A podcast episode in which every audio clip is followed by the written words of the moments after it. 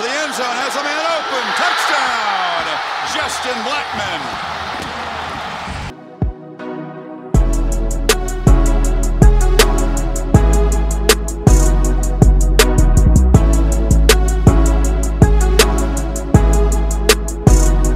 Welcome into another edition of Locked On Pokes. I'm your host, Colby Powell. Glad everyone is with me on this Monday. A lot to get to today, mostly NFL draft. We're looking at AJ Green, what happened there, where he wound up, Kemah Siverand as well. Uh, we'll also take a look at the Big 12's numbers as a whole, which schools had guys drafted, which schools did not, as well as a big commit for Mike Gundy and Oklahoma State football. That's all coming up on today's show. Wednesday, uh, Amade will join me, and then Friday, hope to have Jack Klein. We had some scheduling problems lately, but we hope to have Jack on Friday. I apologize for not being with you this past Friday. It was in my plans, and uh, some things just kind of happened and got in the way. Wasn't able to uh, get one out on Friday, but glad to be back on this Monday. I hope everyone enjoyed the NFL draft and had a good weekend. Reminder this is part of the Locked On Podcast Network, the number one local sports daily podcast network in the country. Head on over to lockedonpodcast.com. See everything that the Locked On Podcast Network has to offer.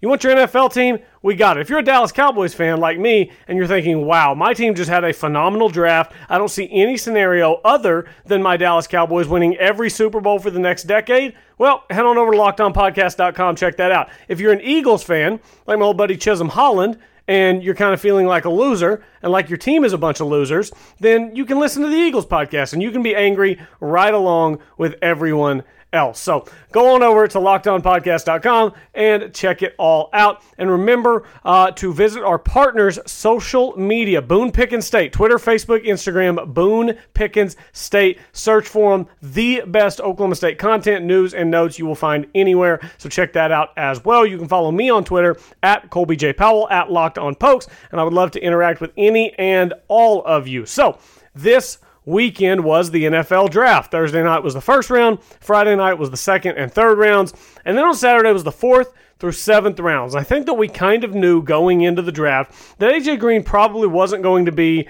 picked in the first three rounds of the draft. I, I figured he would be a fifth ish round guy, uh, maybe sixth. I know that's where most of the quote unquote experts had him graded, was as a late fifth, early sixth, kind of, you know, late mid rounds of the draft, but certainly a guy who was going to be drafted. I, I believe I saw this number on Saturday, so I could be misremembering it, but I believe there were 26 corners drafted in this year's NFL draft, and one of them was not named AJ Green, and I kept checking. I, watched the draft uh, Thursday night and I watched it Friday night. So I watched the first three rounds in its entirety. Saturday I was in and out. It was on the TV, but you know I was doing yard work. I think my wife and I went and did something. I can't remember what. Went out and hit some range balls, I think. And so we came back and I'm, I'm watching and but you know I'm checking Twitter. I'm, I'm going to Boone Pickens State on Twitter and checking them out because I know that if AJ Green's been drafted, they're going to have the retweet. They're going to have all the stuff out and the graphics and all that good stuff. So I, I keep checking to see what's going on with AJ Green? What's going on with AJ Green? And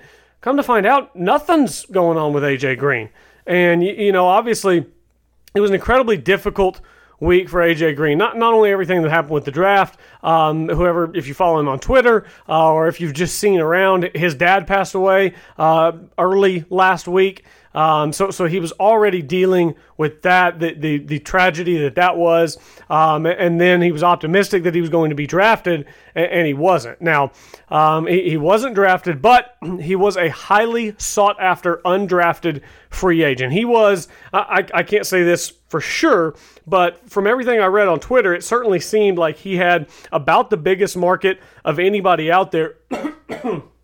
pardon me, about the biggest market of anybody out there once the draft was over. So he ends up with the Cleveland Browns as an undrafted free agent, and, and several teams wanted him badly. Uh, Cleveland wanted him really badly. They signed him to a free agent deal as an undrafted free agent that includes $145,000 in guaranteed money He's got a $130,000 base salary guarantee and $15,000 signing bonus. So while that's not the money that you make if you go in the draft, uh, it is I mean, that is damn good undrafted free agent money. Uh, and I haven't seen all the other contracts for all the other undrafted free agents, but I would guess I would guess none of them got more than 130,000 or 145,000, whatever I just said. I just had it pulled up in guaranteed money because that's what you're looking at is the guaranteed money. Okay, so it's 145,000 in guaranteed money. I, I, would strongly guess that um, nobody else in in as far as an undrafted free agent goes, got 145,000 in guaranteed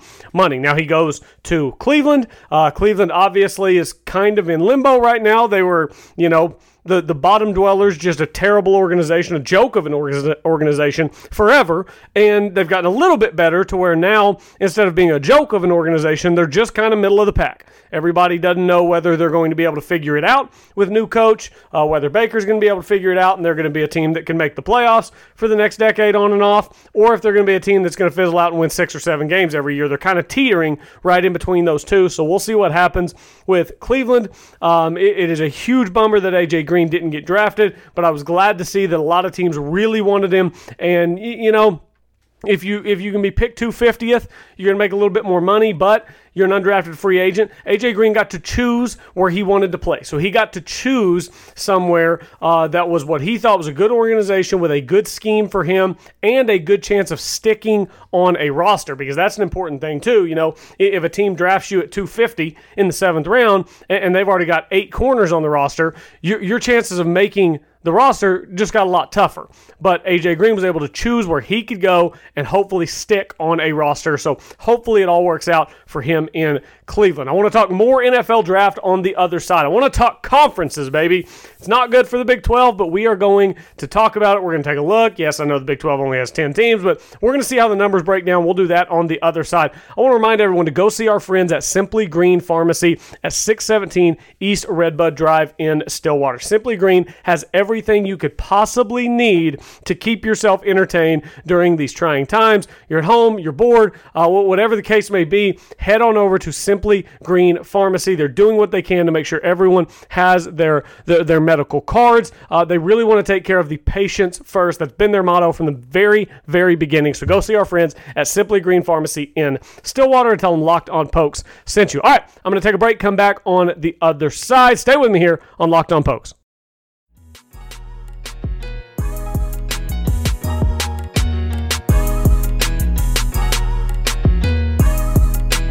I am back here on Locked On Pokes. Colby Powell with you. Find me on Twitter at Colby J. Powell at Locked On Pokes. a lot to get to today as the NFL draft took place over the weekend. Also, Oklahoma State landed a commit on the football field, and it looks like uh, we're going to have school in the fall here in the state of Oklahoma. So we will get to all that, but I want to start right now by looking at the conferences and seeing how many draft picks everybody had. I- I'm going to let everybody take a quick guess as to which conference had the most draft picks. Anybody? I'll give you three seconds. Three, two one, it was, you nailed it, the SEC. Now, the SEC does have more teams, but that's not why the SEC had more draft picks. The SEC had more draft picks because they were producing more NFL level talent than any other conference. This is not a new phenomenon. It's why the SEC has more schools higher in the recruiting rankings every single year because that conference produces more NFL talent every single year. So the SEC had 63 picks in this year's draft. Uh, by the way, LSU had 14,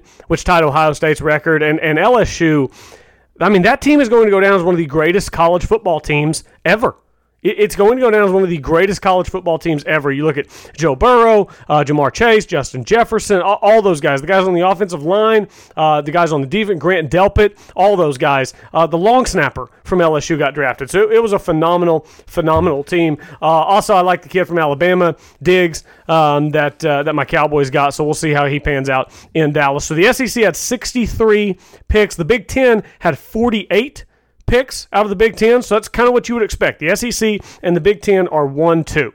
Now, the drop from the Big Ten to 3 is bigger than the drop was from the SEC to the Big Ten. So it's it's really SEC, Big Ten, and then kind of everybody else is, is a little bit behind in terms of putting NFL caliber talent on the field. Pac 12 had 32, so the Pac 12 actually came in third, which was a little bit of a surprise uh, to me, but they had several players from Utah get drafted, USC, uh, Oregon, of course. Justin Herbert went sixth overall to the Chargers, so the Pac 12 came in with 32 picks. The ACC had 27. Now, a lot of those are Clemson. I didn't see how many guys in total Clemson had drafted. I would guess it's right around in the neighborhood of 10, uh, and then we'll see, you, you know, the, the, rest of the conference um, made up for the rest of that. The Big 12, 21 draft picks from the Big 12 Conference. That's averaging uh, 2.1 picks per team in the Big 12. Now, Oklahoma State has zero picks this year. Uh, first time Oklahoma State's been shut out since 2008, I believe. Let me make sure that I've got this right.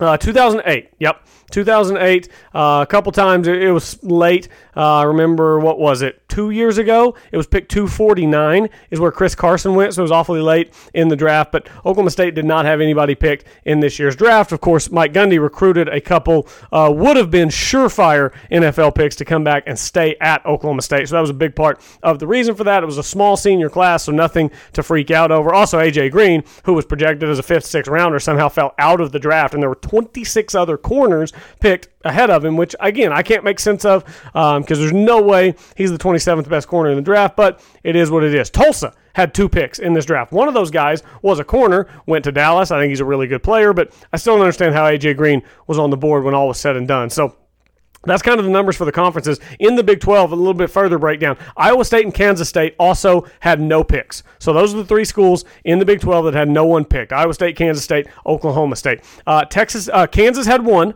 Kansas had one kid on the O line, Adeniji. Um, Texas Tech and West Virginia each had two. Texas had three. Uh, Oklahoma and Baylor each had four, and then TCU actually led the conference with five picks. Jeff Gladney on the defensive side of the ball, Ross Blacklock on the defensive side of the ball, uh, and then Jalen Reagor, who went 21 overall to Philly. I, I, just have to tell you, as a Cowboys fan, I love what Philly did in the draft. I, I, know that's why we're not why we're here. I know this is an Oklahoma State Cowboys podcast, not a Dallas Cowboys podcast, but I just love what Philly did in the draft because I hate Philly so much, and, and I just wish them so much failure. Uh, and they made it easier on themselves on Thursday and Friday. So that was really, really nice to see. So TCU with five, OU and Baylor each with four, and it's it's interesting because even as you see the drop off from the SEC and the Big 12, uh, pardon me, the SEC and the Big 10 to the Big 12, there's still a pretty clear pecking order um, in the Big 12. I was a little surprised that TCU led the way, but again, teams look for guys on that defensive side of the ball, and, and Gary Patterson produces more of those guys than probably anyone else in the conference. Uh, you look at James Lynch, big defensive lineman from Baylor, was up there. I'll be really curious to see what these numbers are next year because next year we know Chuba and Tylan are getting drafted. It, it's a matter of whether Oklahoma State can get a couple other guys drafted in the late rounds and, and get up there and, and be right there with OU, Baylor, and TCU and have four or five picks in a draft. So uh, we'll see what that looks like going forward, but that's kind of how everything shook out in the Big 12. Um, so you know, Texas with three, OU and Baylor with four, TCU with five, Oklahoma State one of three schools with zero, but a lot of talent coming back. Uh, it's going to be a veteran squad for the Cowboys. I'm going to take a break, come back. We're going to talk about the commit that Oklahoma State landed on the defensive side of the ball out of the state of Oklahoma. Uh, good commit for Oklahoma State. So we will talk about that on the other side and wrap this thing up on a Monday. Keep it locked right here, Locked On Pokes.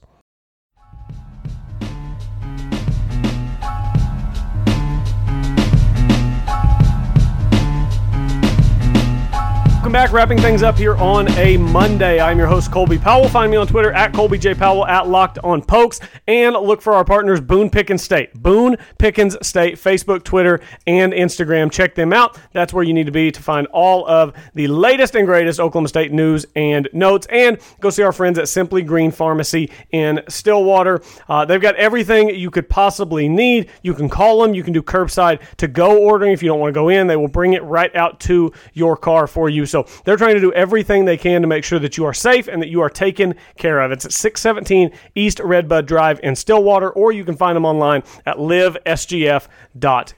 All right, Oklahoma State, like I said, landed a big commit over the weekend. This guy had a lot of offers. It's Oklahoma State's second commit for the class of 2021 and the second on that side of the ball. So his name's Ty Williams. He's a safety out of Muskogee here in Oklahoma, listed at 6'1, 186 in the class of 21. Uh, he's rated as a three star by 24 7 Sports, but he's rated as a high three star, 86.27, the 10th overall ranked player in the state of Oklahoma. And it, it's the size and versatility that Ty Williams brings at 6'1, 186, uh, you know, just coming in, uh, about to play his senior year. That's pretty good size. Also, he's a three sport athlete. He plays football, basketball, and this one a lot of people are going to like to hear. He wrestles as well. He, he's a good player. He's a ball hawk from Muskogee. He had nine interceptions in 10 games last season. Uh, I believe he had seven the season before, so 16 interceptions over a couple of, uh, of seasons. So, Ty Williams, certainly a good prospect for Oklahoma to be bringing in.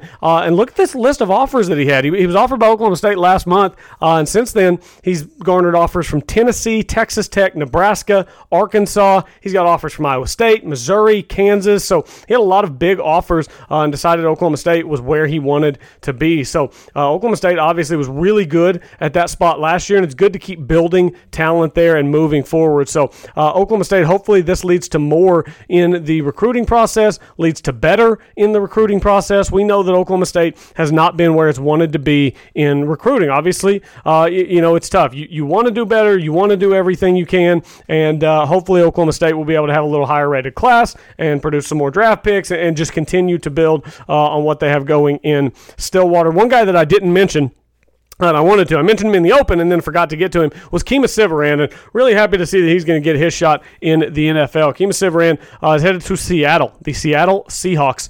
Uh, by the way, I just saw uh, my my notes I had saved. Um, Ty Williams had five interceptions as a sophomore, not seven. Five interceptions as a sophomore, nine as a junior, so 14 in two seasons at Muskogee. Uh, but again, Kemah Siverand getting his shot with the Seattle Seahawks, uh, a place where we've seen another Oklahoma State Cowboy have a lot of success in Tre Flowers. Tre Flowers and Chris Carson both thriving up there in Seattle. So uh, we'll see if Kemah Siverand can find a place to land. Look, look out for him to make a roster and make an impact on special teams. That was really his calling card at Oklahoma State. He was a really good special teams guy, uh, and there's money to be made in the NFL if you can just be a really good special teams guy. Look at Matthew Slater for the New England Patriots, who's been there for what feels like two decades, and he is just an elite all world special teams guy. Uh, Kemah Siverand could find himself a role like that and really stick in the NFL, which would be nice to see. So that's all I've got for you today on Locked On Pokes. Dion will be with me on Wednesday. I'm going to get his thoughts on AJ Green falling out of the draft because one thing Dion, Dion and I talked about last week is, you know, he had the bad 40 at the combine, ran a little bit faster at his pro day, but, you, you know, you turn the film on and his game speed is certainly faster than what he was running in that 40. I, I think maybe um, every, everything with COVID and everything being shut down and him not getting a chance to, to talk to teams and prove that, you, you know, he is um, a guy worthy of being picked. Might have heard him. I don't know. I'll get into all that with Dion on Wednesday. I appreciate everyone joining me. Hit me up on Twitter at Colby J. Powell at Locked On Pokes. And remember, search for Boone Pickens State. That's where you can find our partners on Twitter, Facebook, and Instagram. Once again, appreciate everyone listening. I'm back on Wednesday with another episode of Locked On Pokes.